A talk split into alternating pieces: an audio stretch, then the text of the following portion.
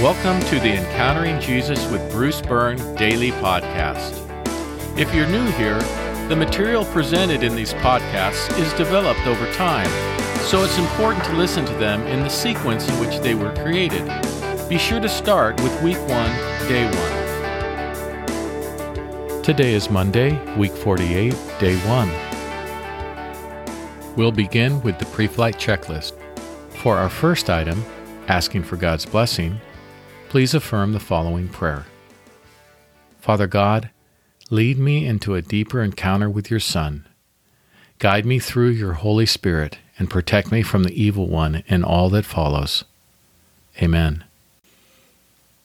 For the second item of our checklist, please repeat after me. As a child of God, and with the authority of Jesus, I forbid any spirit that is not of God from interfering in any way with what follows. I command this in Jesus' name. For the third item, asking for forgiveness, take a moment and confess to God anything for which you need forgiveness.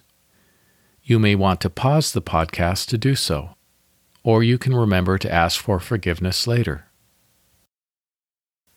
For the fourth item, mention to God in prayer the name or names of someone whom you have difficulty forgiving, and ask God to change your heart toward them.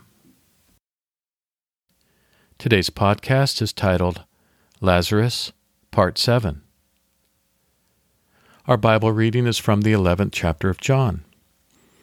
Jesus replied, Your brother will come back to life again. Martha said, I know that he will come back to life again in the resurrection at the last day. Jesus said to her, I am the resurrection and the life. The one who believes in me will live even if he dies, and the one who lives and believes in me will never die. Do you believe this? She replied, Yes, Lord. I believe that you are the Christ, the Son of God, who comes into the world. And when she had said this, Martha went and called her sister Mary, saying privately, The teacher is here and is asking for you. So when Mary heard this, she got up quickly and went to him. Now Jesus had not yet entered the village, but was still in the place where Martha had come out to meet him. Then the people who were with Mary in the house, consoling her, saw her get up quickly and go out. They followed her, because they thought she was going to the tomb to weep there. Now, when Mary came to the place where Jesus was and saw him, she fell at his feet and said to him, Lord, if you had been here, my brother would not have died. When Jesus saw her weeping, and the people who had come with her weeping, he was intensely moved in spirit and greatly distressed. He asked, where have you laid him? They replied, Lord, come and see.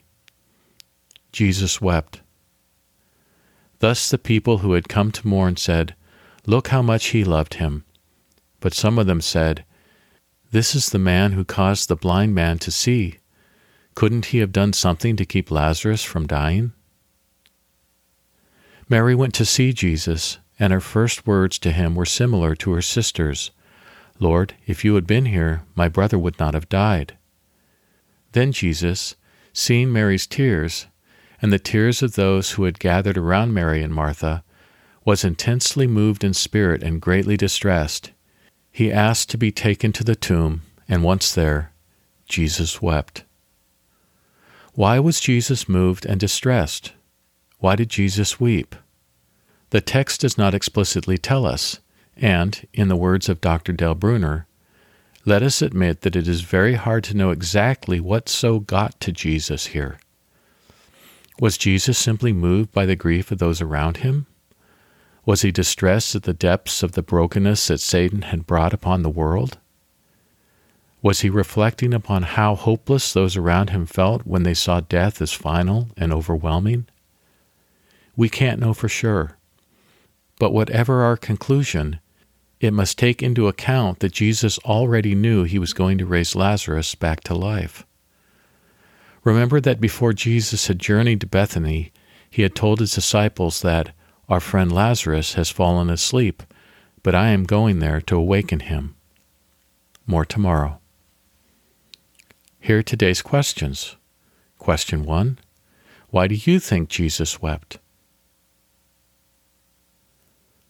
Question 2 What does it say about Jesus that he wept at the graveside of his friend? And question 3 Jesus wept while knowing that he would soon restore Lazarus to life. What does this suggest about how Jesus might respond to us when we go through loss and suffering? For today's meditation and worship, picture taking a friend who doesn't know the Lord on a tour of several of the encounters. After each encounter, say to your friend, That's what God is like. Praise God that He has revealed Himself to you through the life and ministry of Jesus. For our concluding prayer, Jesus, you grieve with us when we suffer loss even though you know the perfection of resurrected life that we will one day enjoy. Thank you for being with us through hard times and for the future that you have prepared for us. Amen. Let's pray together. Jesus, you grieve with us when we suffer loss. Even though you know the perfection of resurrected life that we will one day enjoy.